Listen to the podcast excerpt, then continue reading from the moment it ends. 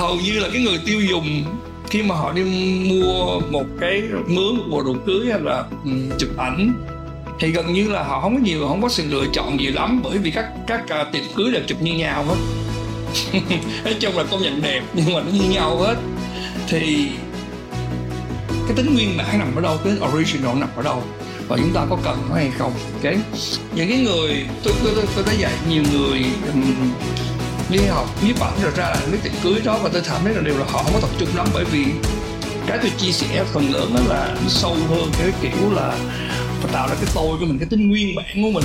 Trong khi họ không cần cái đó, họ chỉ cần cái tính anh làm sao miễn là cái tiệm chủ tôi tiệm cưới tôi mướn mình được rồi? Tao không bận tâm rồi họ có những cái shot key shot thậm chí họ vô cái phim trường trong đó, họ đứng ngay chỗ đó à, hôm nay là shot số 1, shot số 2, shot số 3 ngày mai cặp khác vô cũng tương tự như vậy thì chỉ khác cô vô chú rể sẽ hát cuộc cưới nữa. Và cứ thế ngày qua ngày thì tôi không biết là cái đó có phải là nghệ thuật hay không phải là nghệ thuật rập khuôn hay là uh, thợ chụp hình hay là tôi không biết. Nói chung đó là chắc tôi cũng làm được cái đó.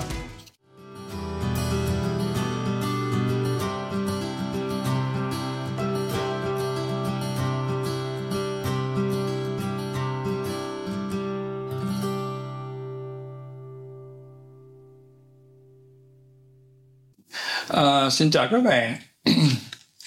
À, một buổi nói chuyện uh, podcast nữa. Um, hôm nay mình nói đến một cái chuyện uh, rất là quan trọng đối với người uh, làm công việc nghệ thuật. Tôi nghĩ à, lúc nào cũng quan trọng nếu bạn làm công việc mà uh, sáng tạo hay là chuyển tải một cái thông tin gì đến cho cho người người nghe. Đó là tính nguyên bản ta dùng cái chữ là original idea okay? thì bây giờ các bạn uh, khi mà bạn uh, để cho công việc mình cái câu chuyện mình cái buổi nói chuyện của mình nó ngắn nó nó tập trung tôi xin gói gọn cái vấn đề nhiếp ảnh mà thôi. Bạn có thể suy ra những vấn đề tương tự. Thì uh, có lần tôi tôi còn nhớ là khoảng 10 năm trước tôi đi một cái hội nghị uh, một cái buổi triển lãm đúng hơn uh, à, về uh, ảnh cưới. Thì uh, lúc đó tôi bên Mỹ về. Thì Ờ, tôi rất là ấn tượng về cái cách mà họ có những cái quầy các bạn. Những cái quầy, những cái những cái tiệm à, bán những cái tiệm mà cho thuê đồ cưới, họ có photographer rồi trưng bày sản phẩm của mình. Thì tôi tới cái quầy tôi rất là cái ấn tượng thôi oh wow, sao chụp đẹp quá, nhìn nhưng mà màu sắc, rồi design, layout có tổ chức rất là hay. Và tôi cứ tiếp tục di chuyển dọc theo cái bàn. Thì qua tới cái bàn kế tiếp, thì tôi thấy hình ảnh nó cũng đẹp, nhưng mà tôi cảm giác như là nó nó nó giống giống tôi phải hỏi người bạn tôi hỏi ủa cái bàn này vẫn là cái bàn của cái tiệm này đúng không ta? Nó không cái này tiệm khác rồi. Và tôi qua cái bàn thứ ba tư thứ năm thì tất cả đều giống nhau như chẹt tức là ủa sao kỳ vậy ta tức là hầu như là cái người tiêu dùng khi mà họ đi mua một cái mướn một bộ đồ cưới hay là um, chụp ảnh thì gần như là họ không có nhiều không có sự lựa chọn gì lắm bởi vì các các uh, tiệm cưới đều chụp như nhau hết. nói chung là công nhận đẹp nhưng mà nó như nhau hết. Thì cái tính nguyên bản nằm ở đâu cái tính original nằm ở đâu và chúng ta có cần nó hay không okay. thì đó là cái tôi muốn nói. Thì uh, tùy theo cái thị trường tiêu thụ mà ở Việt Nam mình nó là như vậy thì người ta như vậy.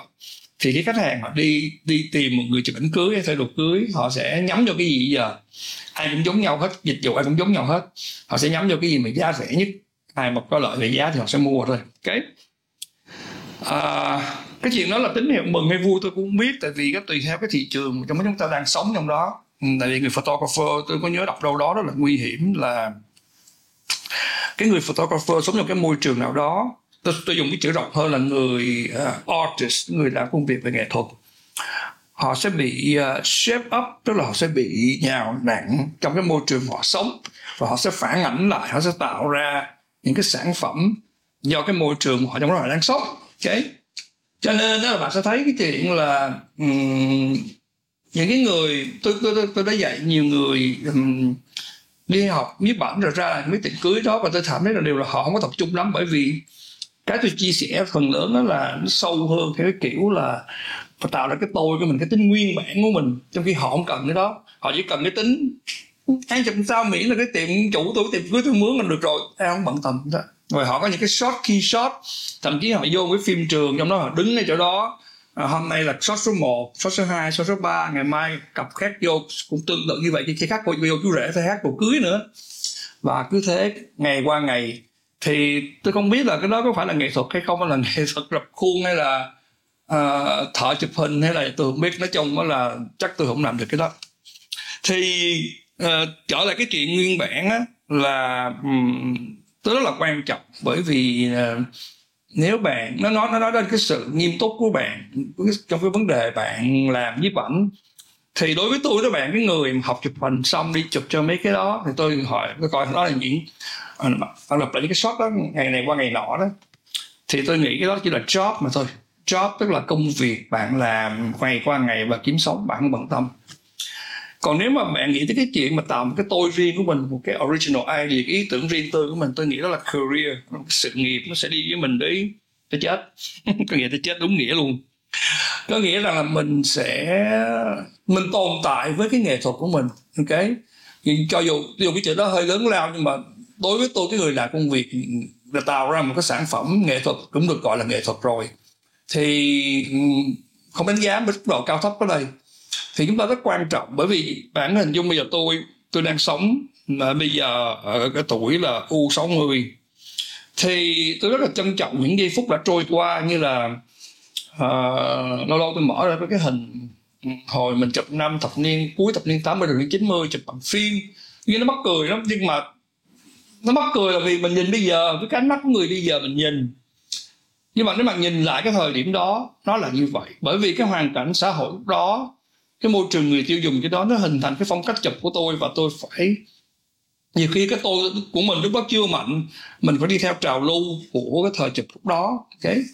So bây giờ, sau nhiều năm trôi nổi, tự nhiên ngày đẹp trời nào đó thì mình thành photographer bên mỹ cái ngày thì tự nhiên, tôi làm cái công ty đó, công ty Petard công ty đó, có những cái luồng hình ngập về, nó sẽ nhào nặng tôi, cái tư tưởng của tôi tôi đánh giá nó hình này thích thì tôi không thích ok? Và tôi hình thành ra cái phong cách chụp của mình. Và tới bây giờ là tôi ngồi ngay đây và tôi có những công nghệ mới à, tiếp nhận những cái mới nữa. Và liệu tôi có dừng lại hay không? Chắc chắn là không rồi. Bởi vì bạn sẽ biết chuyện là trong một tương lai không xa tôi phải có một cái tôi sẵn sàng đối phó hay là hình thành lại quan niệm của mình về một công nghệ mới AI à, tôi chưa biết là cái gì. Ừ, nói chung là tôi cũng welcome nó để coi là cái gì cái đã um, sáng nay các bạn tôi ngủ dậy. Tôi tôi, tôi buồn cười quá. Tại vì tôi ngủ dậy chắc phải bao nhiêu chiều. Trưa nay tôi ngủ dậy.